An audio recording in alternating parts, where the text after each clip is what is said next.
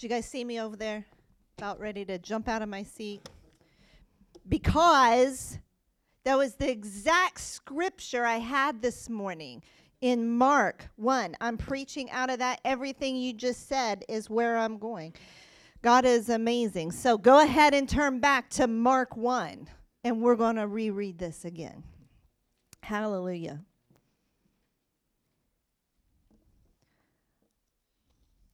God must be saying something for our 2022. Father, I pray that as your word goes forth today, that you till up our hearts, Father, till up the soil of our hearts, that that we would make room and plant seed that is deep, that it that it grows, Father, with great fruit, great root, strong roots, Father.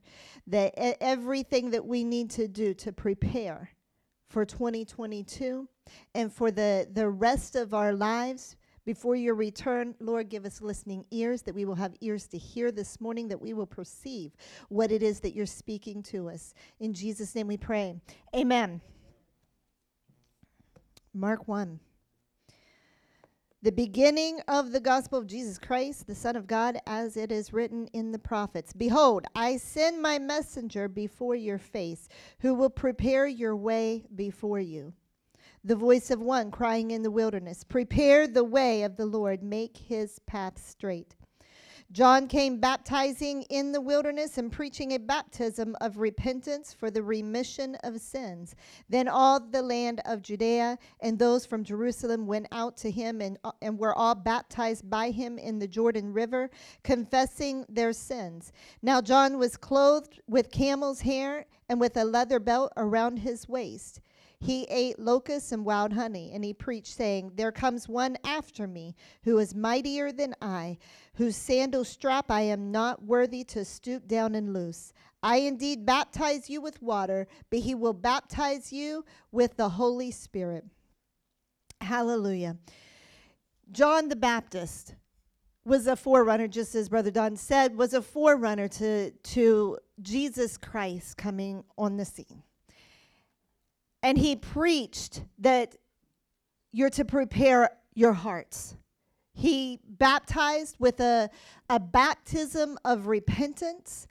And it's interesting because you would think, well, Jesus was coming to, to you know, preach, turn away from sins. But, but people's hearts had to be prepared to receive what Jesus Christ was getting ready to do.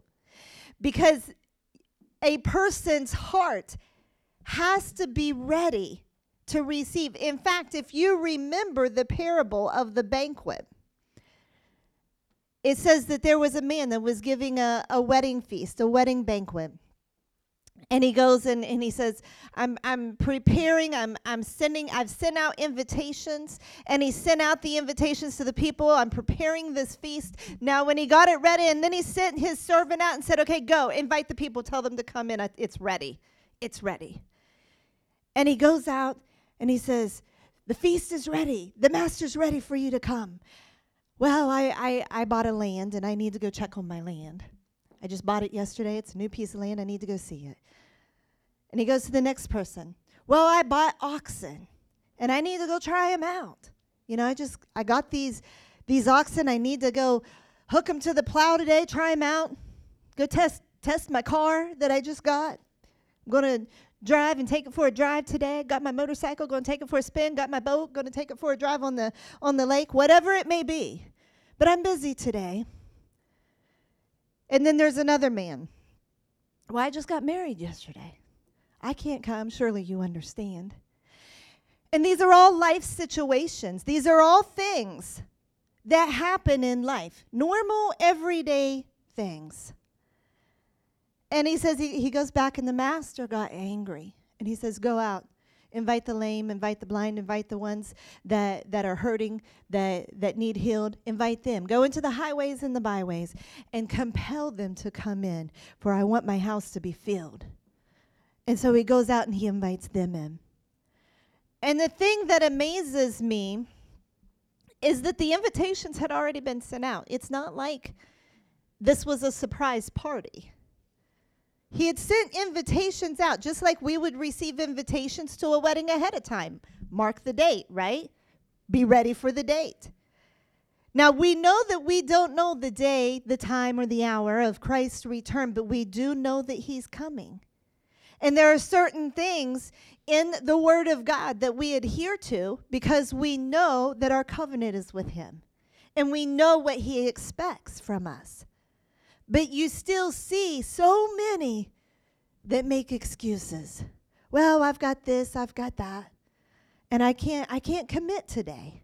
I can't do I can't I can't come to the banquet today. I can't come and devote this time to Christ today. I can't make room today. I've got this thing going on. I've got this job going on. I've got this this little birthday party today going on. I've got whatever life stuff. Things that we all deal with and see.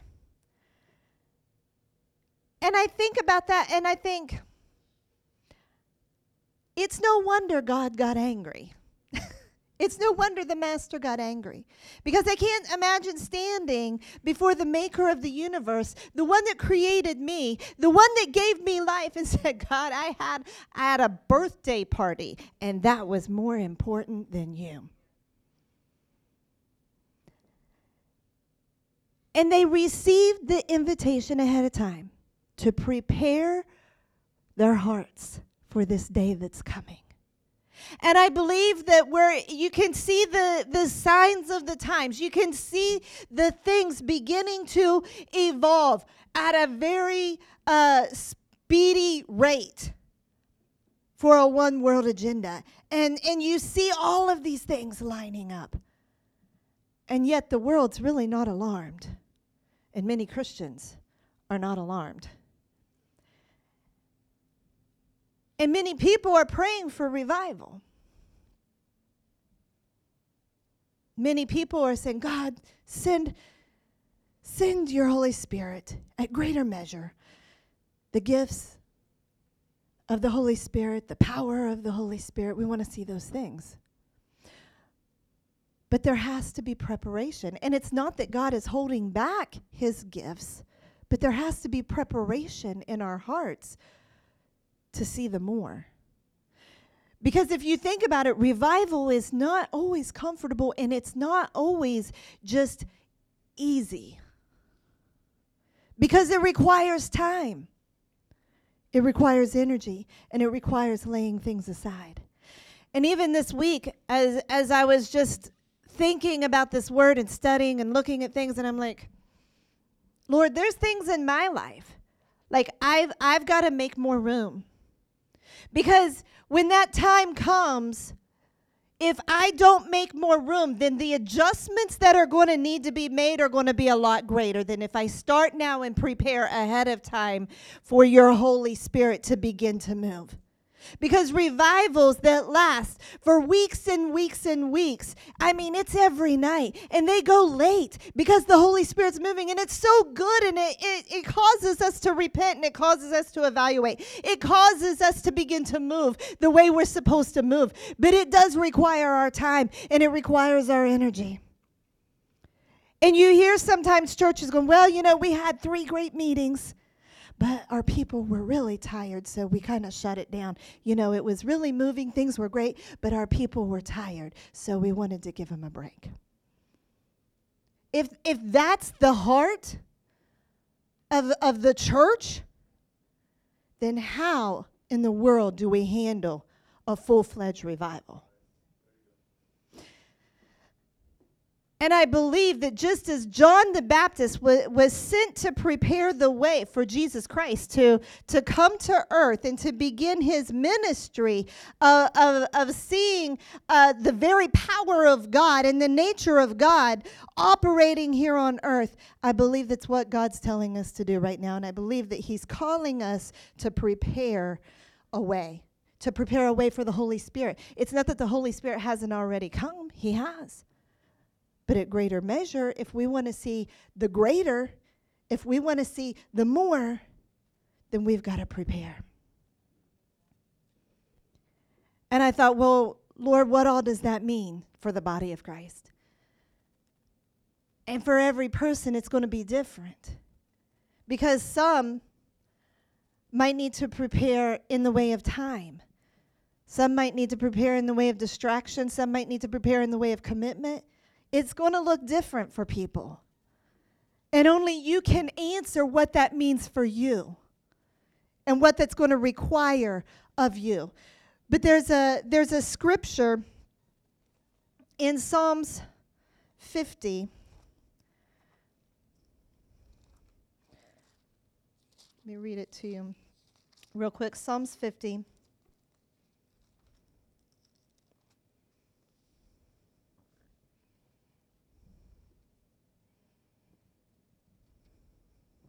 Verse 5, and it says, Gather my saints together to me, those who have made a covenant with me by sacrifice. Gather my saints together with me, those who have made a covenant with me. By how? Sacrifice. Not convenience, not at my convenient time and my, uh, you know, leisurely time, but by sacrifice. And he says it's going to cost a sacrifice. And this generation has lost the understanding of covenant, which I feel like we will get into at the, the turn of the year at some point because it's been pressing on my heart to preach on covenant.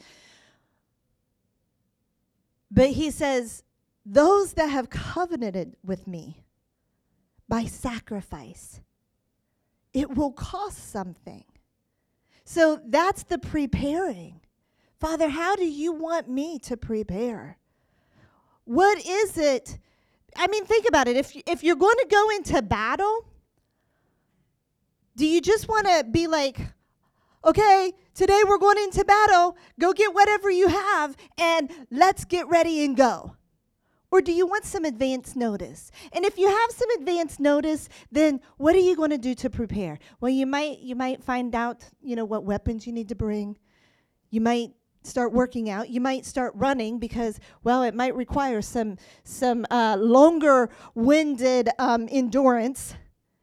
I might need to begin to, to work out a little bit so I have more strength whenever I, I use that, that sword or that punch or whatever it may be, that kick.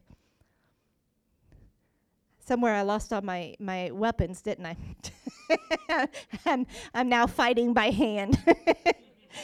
But you get what I'm saying. You it you prepare for the battle. Because if it comes and, and you're blindsided by it, then you're not ready. And it's like there's a lot of adjustments at the at the last minute. It's like building a house. If you build a house, you have to lay the foundation first. There's a lot that goes into building a house. And yes, it, you want to get to that point to where you're seeing all of the great things and, and the things that make a house a home, but you can't get there until you lay the foundation and the things that are hidden, the things that that you don't even see the subflooring that you end up covering with flooring. You don't see that. But to lay floor without a subfloor, it won't last. And these are the things that don't get the fame. These are the things that, that people don't talk about. Well, they spend a lot of time in prayer and fasting, and then they saw this breakthrough. What do you hear? You hear the breakthrough. Man, they got this. This happened in their life. They got that miracle. But nobody talks about the behind the scenes. Nobody talks about the foundation that was laid. But you got to remember there was a foundation that was laid. John the Baptist was a forerunner to Jesus Christ, presenting his message. Prepare your heart, make a way, make your path straight, get rid of every sin just like Hebrews, it, it says to lay aside every sin that would hinder you and run with endurance. But that means we've got to cast off those sins. We've got to cast off those things that would hold us back. Every weight that would cause us to, to be slow, to be apathetic, to be uh, just complacent. Uh, great if it happens, but if it doesn't, it doesn't. We have to stir up a spiritual hunger. And of course, that's what we're getting ready to do with fasting. So even with this message, I believe that's that's what we're to focus on. Fasting, a time of separating ourselves. And we have to be careful that we're we're not fasting in a in a place of just fasting, but getting so busy with distractions and the things going on that we miss the preparation. Because it, it, the preparation has got to be there in the fasting. You know, and I thought back, I thought, you know, when God created the world, did He create man first? No. He creates everything else first. He creates the space, the vessel that's got to hold man. He creates the, the very substance that man has to eat. He creates the waters and, and everything that has to, to be able to sustain man, an animal. So he prepared a place for man to live before he created man. And what is he doing now? Jesus said, I go to prepare. He's still preparing a place for us. He's preparing a place for us after this life that we're living now. God is about preparation. Because if we don't prepare for things, it crumbles and it falls. It will not, will not sustain it, will not be able to hold it. Noah would have been completely pointless if he just got the instructions of build the ark and he kind of got started on it and then was like, you know what, this is taking a really long time. This is a lot of work. I think I'm just I'm gonna I'm gonna take it easy for a while. You know, we've been doing this already for 25 years. I'm gonna slow down a little bit. I'm gonna I'm gonna just kick my feet up for a time. I'm gonna take a sabbatical for a year and just kind of relax. And if the flood would have come and that ark was not built, he would have been in the same predicament as the rest of the world. A bride prepares for her wedding.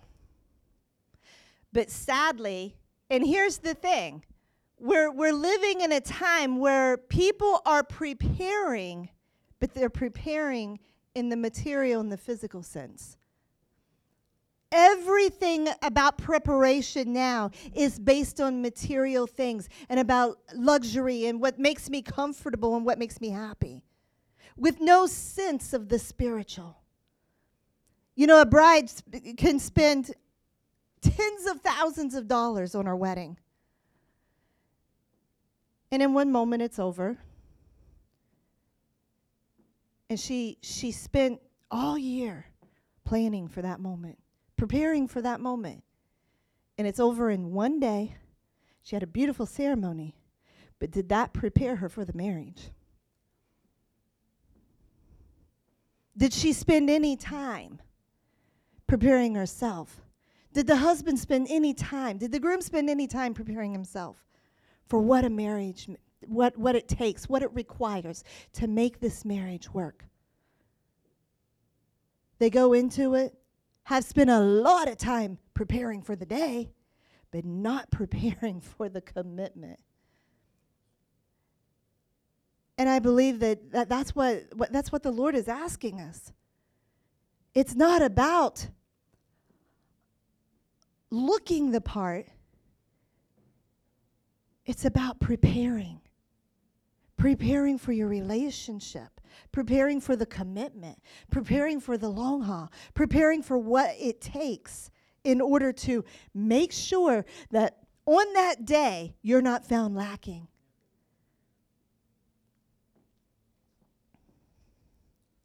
What's that heat on now? I feel like everybody's like, oh.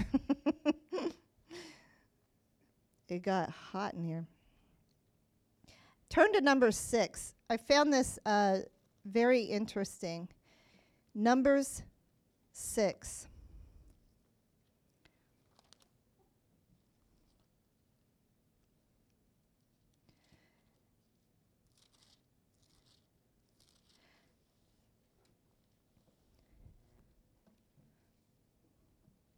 And, you know, I, I also was thinking, you know, when, when Jesus was born, you know, we just we just got through Christmas season, and and you hear this the the Christmas story.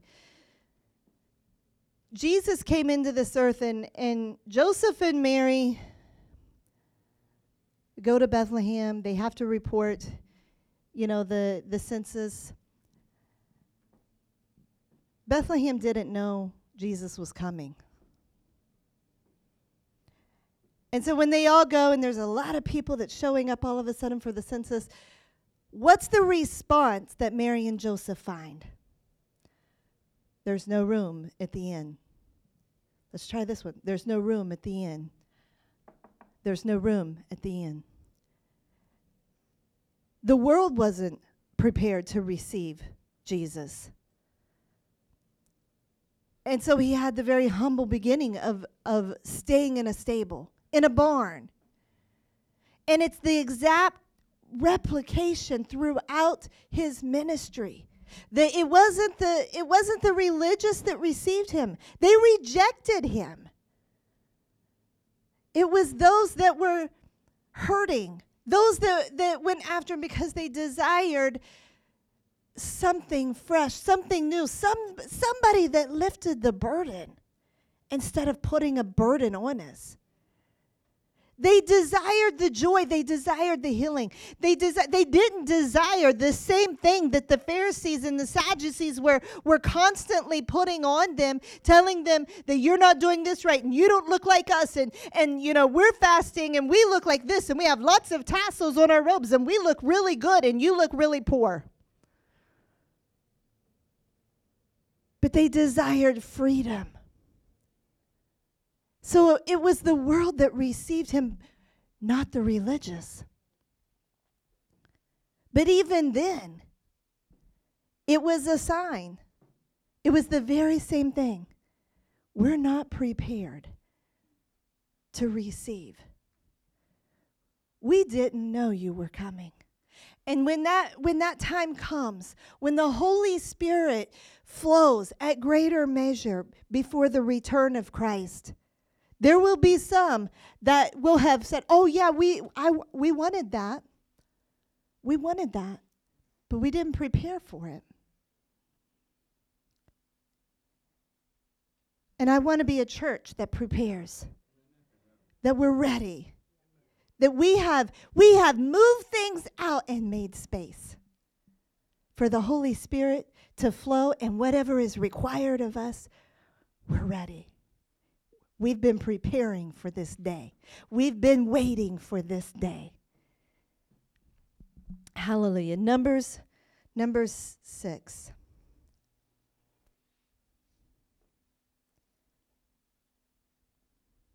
That's not where I wanted to go. Sorry, Judges. I had that written down. That's not what where I want to go. Judges. Flip over a couple books. Judges 5. Let me tell you a, a quick, the quick uh, precursor to what's going on here. You heard of Deborah the judge, and she was one of the judges of Israel, and she she gets the word from the Lord that they're to go take this this enemy kingdom because they have been oppressing Israel for quite some time, and so she tells the commander Barak of Israel to it's time. We're going to take these people on. We're going to take this this kingdom on, this king Jabin. We're going to take him on. We're going to crush our enemy, and we're not, no longer going to be oppressed. But Barak, he says, uh, I, I, don't, I don't, I don't know. I'm, I'm, I'm just not feeling it. I'm not going to go unless you go with me. And so he's relying on the word that she had received from the Lord, even though it was the word of God. And she's trying to give it to him, but he, he wasn't prepared. He wasn't prepared. He, he'd gotten, whether it was lazy in his faith, whatever it was, he's like, I'm not going unless you're going. Because I don't feel comfortable carrying this word by myself. She said, Fine, I'll go.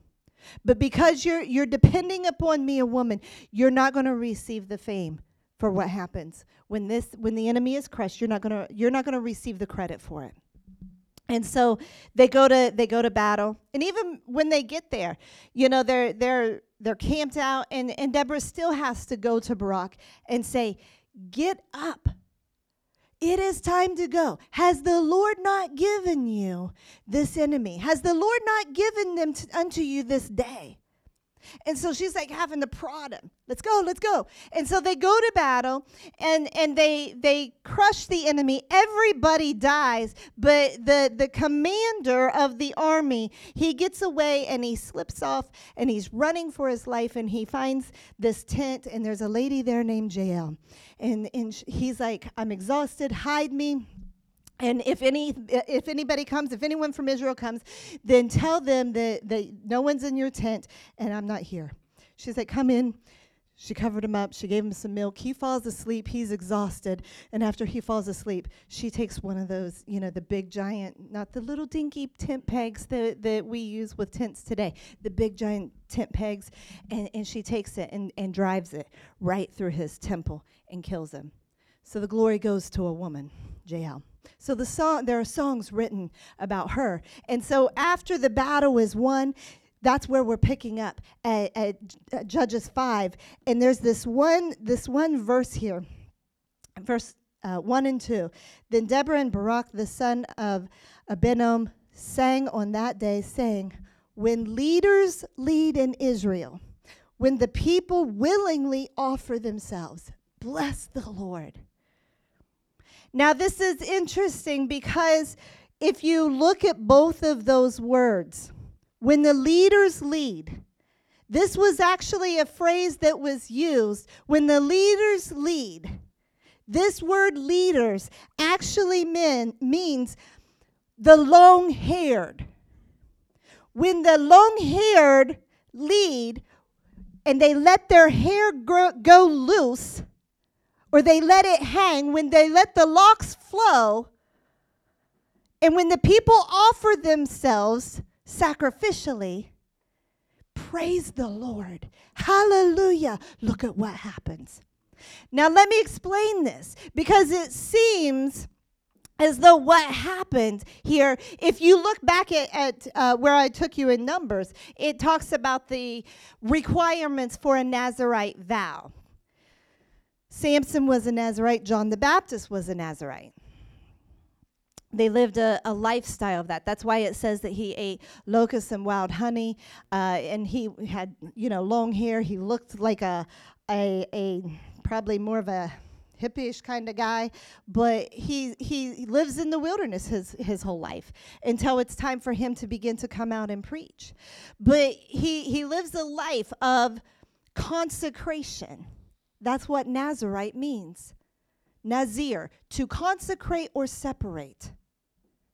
Now, in, in number six, it talks about if you want to take a Nazarite vow, then you have to do three things. You have to stay away from anything from the vine, the grapevine, so no grapes, not even the skin, not even the seed, not, not any juice wine made from it. You're to keep completely away from the vine. Uh, you were not allowed to touch a dead body. It didn't matter if, if your parents died, if someone in your family died, you're not to be around it. You're not to touch any, any dead, any dead thing. And you're to let your hair grow long. You're not to cut your hair. And so these three things, and each one of them symbolize something. But these three things was what was required to consecrate yourself, to set yourself apart. Nazir, to consecrate, to separate. And of course, fasting and prayer, that is a separation, a consecration unto God. And so, what, what God was saying is yes, there were some people that lived a Nazarite lifestyle, like their whole life, but then there were some that would take a vow, uh, you know, for a specific time period, whether it was 20 days, 30 days, 60 days, whatever it may be. And they would take that, that Nazarite vow. In fact, Paul did that. In uh, you can see in Acts 18, 18, where it says that he cut his hair in Cenchrea because he had taken a vow. So there were there were people that would do this for a time period, uh, a time period of consecration or vowing themselves of separating for a purpose. Now, what's interesting about this is it seems that these men, when the leaders lead, when those that have consecrated themselves come before the army, praise the Lord. Bless the Lord. Why? Because these men, it is obvious they have consecrated themselves. They let their hair grow. There is a, a significance in showing that I don't look like everybody else. I have consecrated myself. I have spent time preparing for this battle. And they go out and they're in front, they're leading. And it reminded me if you've seen the movie Braveheart, and it's like you know William Wallace and he goes out in front of all of the all of the guys and and they're kind of like uh-oh we're in trouble. And and so he's like no man, you're a fight for your country today. And, and he says they cannot take our freedom or something like that. They can take our lives but they cannot take our freedom. And they're like yeah. And it's like his hair's wild and their faces are blue and they're like yeah they look like a rough a rough crew but it but it, that's what it reminds me of and it's like they all get excited. But it's like the difference between when we've consecrated ourselves to God when we've spent time with God and we're getting godly instructions and then whenever we take our stance and we take our lead and that is what God is calling us to do because people are like yes they've been with God I'm going with that there is a distinct difference. They don't blend in with the world. They don't look like the world. Their hair is flowing and they don't blend in. Now, I'm not telling y'all that you have to grow your hair and, and become hippies. That's not what I'm telling you to do. But it's a consecration. It's a it's a uh, cutting away. It's a circumcision of the heart because circumcision was covenant. That's why God told Abraham to circumcise himself. Because and circumcise your household and your son because you're cutting away of the flesh the fleshly things. You're putting aside the flesh in order to say that you're following me that you're choosing to covenant with me. And so in the new testament paul says there is no you don't have to circumcise your flesh. It's a circumcision of the heart what is that? Pre- preparation of the heart.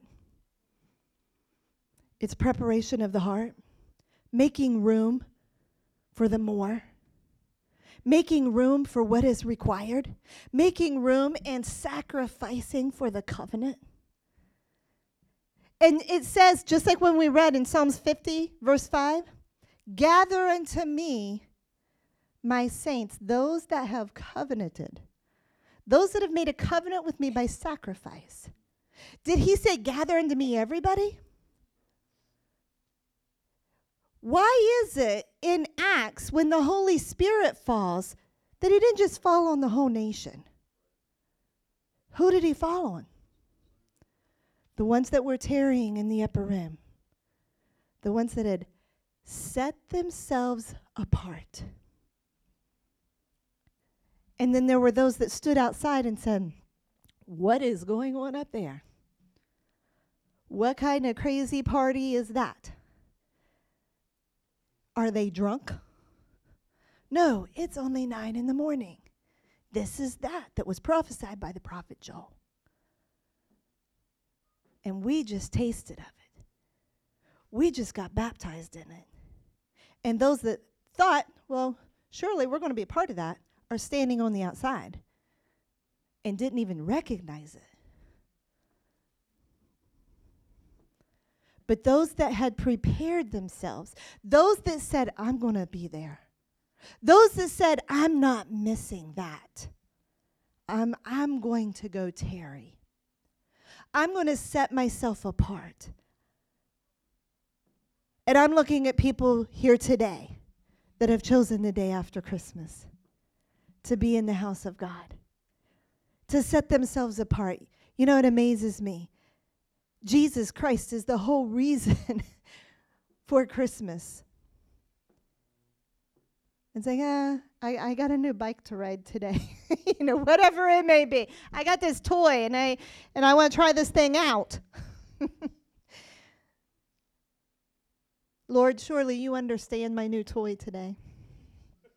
These are the things that really I, I'm just like, God, how embarrassing. I would be so embarrassed. But that that's the thing. We we have to prepare. Prepare our hearts. And, and really put things into perspective because we are living in, in a time, in a nation that is very um, everything is about me, everything is about uh, entertaining me. I mean, you know, I, I have to sometimes like get on to, you know, certain individuals in, in my household. We sit down and watch a family movie, and, and then they're like, I'm like, get off your phone. We're watching a movie. We don't need three things to entertain our minds at once. Like, focus on one. And it, it's like this, this mode of d- just distraction. And I got to have this going on and this going on and this. And it's like people don't even know how to settle themselves and just be. People don't know how to settle themselves and just enjoy who's around them.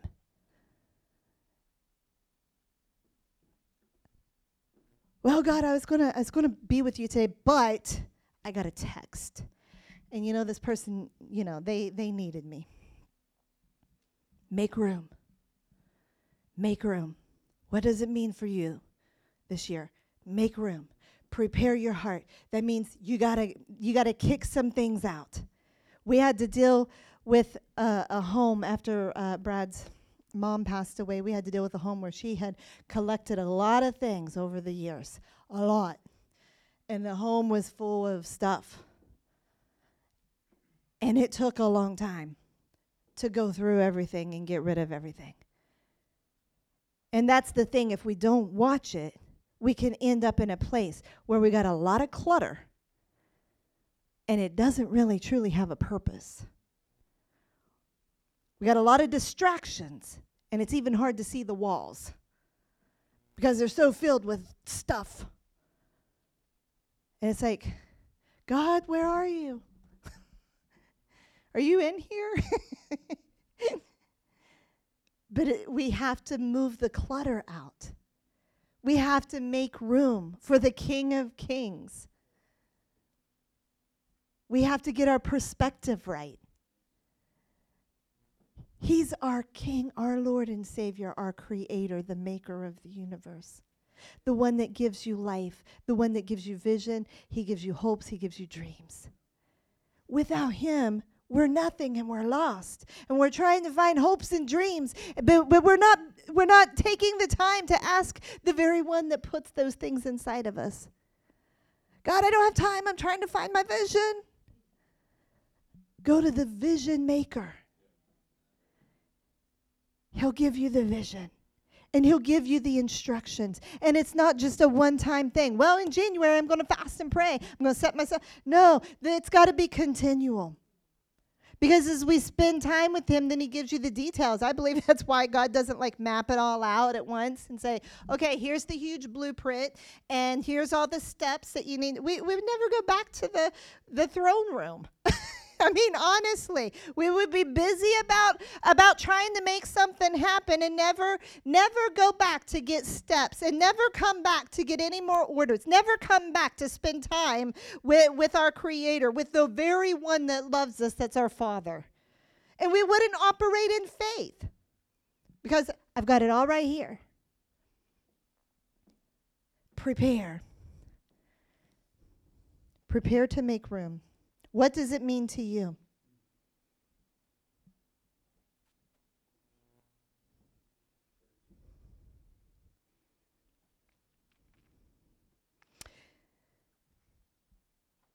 In um I was reading a book about fasting and prayer and and I came across this little this little piece there was a man that that wrote a book called Atomic Power with God through fasting and prayer. His name's Franklin Hall. And he wrote this book, and he, during this time, this book in San Diego, parts of California, began people began to read this book. And it began to shift their mindset and what they begin to do spiritually and they begin to see something begin to happen but again it took it took the fasting and prayer and it's not like things just happen overnight if you go to the gym and say you know what this year i'm i'm going to you know work out i'm going to get in better shape does it happen at the first time you go no. It, does, it, does it take commitment? Do you have to like be there all year? Does it take a regular uh, coming to the gym and working out? Yes. That's the only way we get results, right?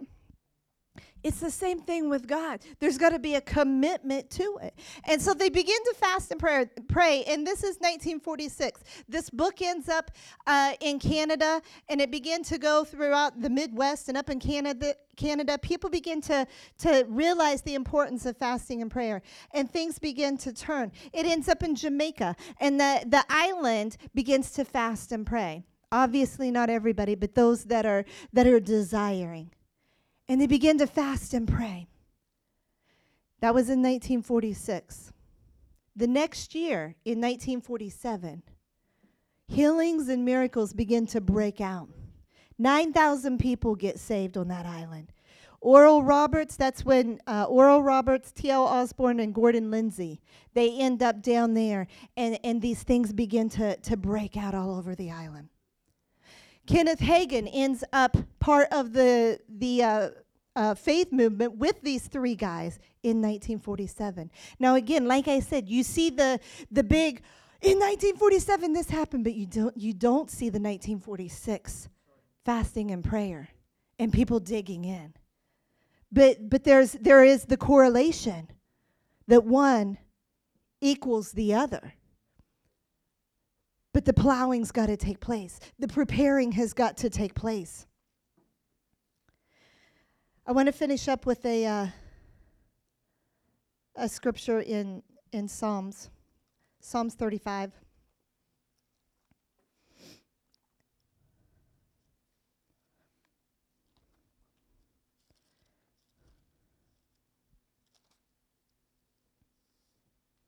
And I just want to there's just a, a, piece of it here that David is is talking about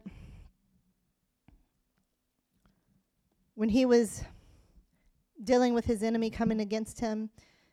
35:13 he says but as for me when they were sick my clothing was sackcloth. I humbled myself with fasting and my prayer would return to my own heart. I humbled myself with fasting and if you look up that word myself it actually is soul. Because it's our soul that is prideful. It is our soul that needs refocused. And when you look that up and, and you see what it means,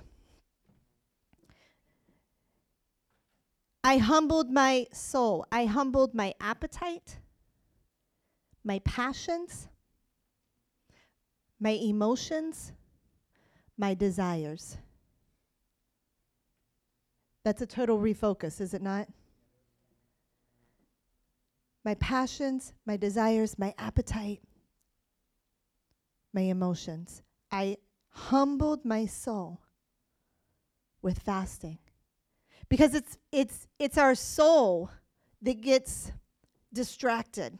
It's our soul that, that runs after things. Our soul is our mind, our will, and our emotions, the things that we want, the things that, that our, our emotions are attached to, the desires of our heart, how we think. These things are formulated and molded by the world that we live in, and everything that we listen to, everything that we're around, what we watch, what we see, who we're around, and the culture that we live in is molded. Our soul is molded by all of these things. And so there's a constant evaluating and a constant molding and a refocusing that has to go on. And I believe that, that it's one of the reasons why God gave us seasons is because there has to be there are times of of readjustments if you think of life as one one just long uh, extension of time with no year no months not even if, if everything was just one long day can you imagine? One long day where there's no end and there's no beginning. no, no new mercies every morning, which is one long day, we would be like, when is when is this day going to end? Because there are days when you need a fresh start. It needs to close out and a new one needs to begin. and then there are years where it's just like you stop and you say, okay, it, it's time to refocus. This this year's going to be different than last year. This year's going to be better.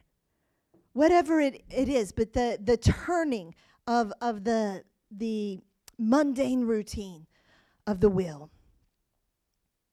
And so we we do that and at the beginning of the year we dedicate it to the Lord, we consecrate it to the Lord. And we begin our year with prayer and fasting. But it is a pushing down of our own personal desires and making sure that we're in line with the Holy Spirit, that we're in tune with God, that we're not allowing certain appetites for things to get out of whack and out of hand. Certain desires, certain you know emotions, certain um, things that we have been focusing maybe way too much on, and we realize I, I've got to I've got to get this regulated because it's a constant thing. Have you ever seen someone that got a revelation of something in the word and then they like went clear over here with it and, and then it's like it, they get religious about it? And yeah, it was a great revelation, but they got so extreme about it that it, it got religious and they start pounding everybody with it because of the revelation that they got. And then it's like they lose uh, this over here. because they they figured out that God wasn't just all love that he also re- is requiring things of us. So now they start requiring things from everybody and they lose their love. And that's what I mean. It's like there has to be a reevaluating at all times throughout our life. We have to look at ourselves and say where am I at right now? What adjustments do I need to make? What do I need to move out in order to make more room for God where do I need to make some some adjustments and make the uh, make the room bigger? Maybe you need to add on. Maybe some of you need to add on. There needs to be more room.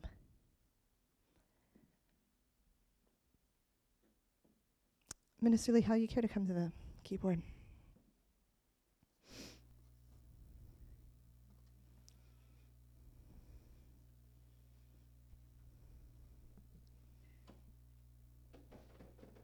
You know, fasting is not it's not trying to get God to, to love you more. Many times people think fasting is, well, I'm trying to move God in this area. He can't love you more than what He already loves you. And He's not going to love you less if you don't fast. So that's not the, the point of it. Earning his love is not the point of fasting. And it's not about trying to prove something to God or trying to talk him into to getting something out of him.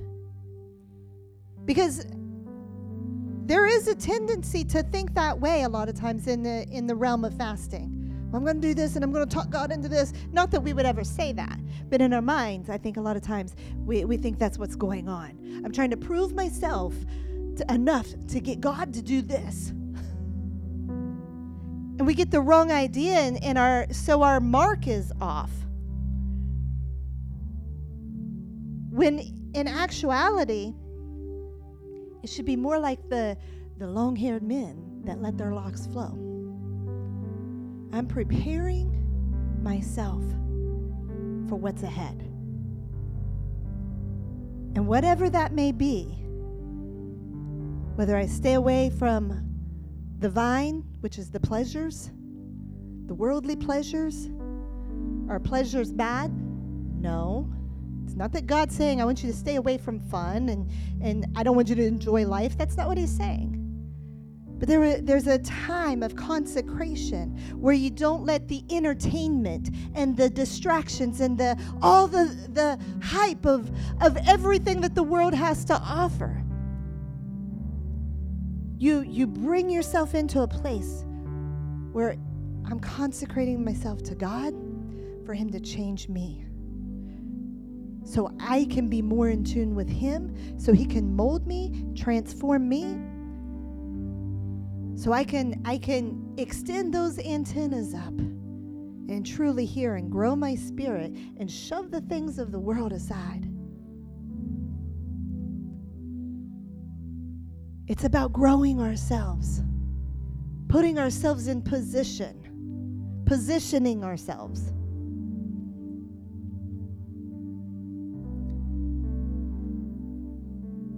Not looking like the world.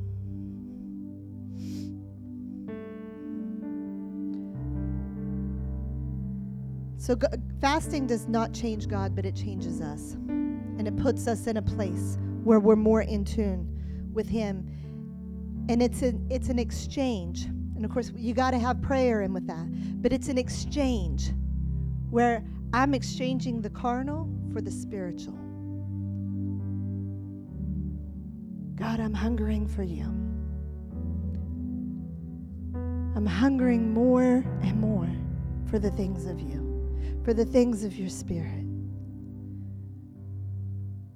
Whatever you want to do in me, why don't we go ahead and stand?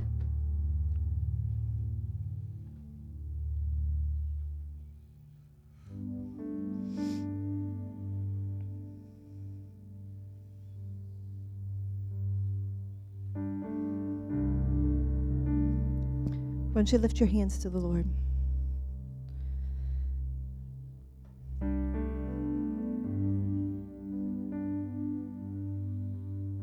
Father, our desire, our desire today is not for the things that the world has to offer.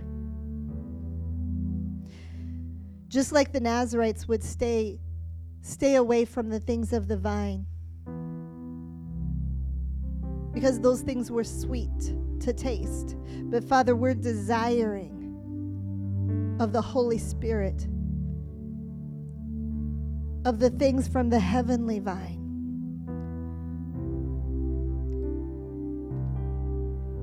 Lord, your word says not to be drunk with wine, to, but to be filled with the Holy Spirit. Father, we desire. We desire you. We desire to, to even take this time at the beginning of the year to consecrate ourselves, to be transformed by your power. For Lord, it's not always about doing something ar- around us, it's about doing something in us so that we can do something around us. For us to be able to impact this community. Father, change us first, transform us, mold us into your likeness. Lord, as we're even preparing for this new year, I pray that you would speak to hearts. Show every person, Father,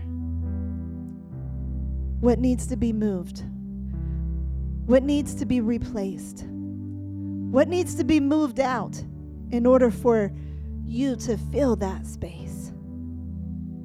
What is required of each of us, Lord? What are you requiring from us? I pray that your Holy Spirit would just begin to pinpoint things right now in every person's life. Whether it's commitment to certain things, time, cutting things out.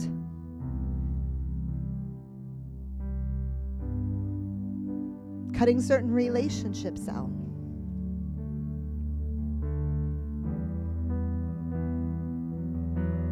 Cutting certain distractions out.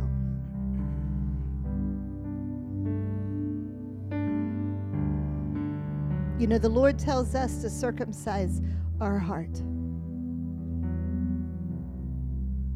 Abraham had to do the circumcising. God didn't come down and circumcise.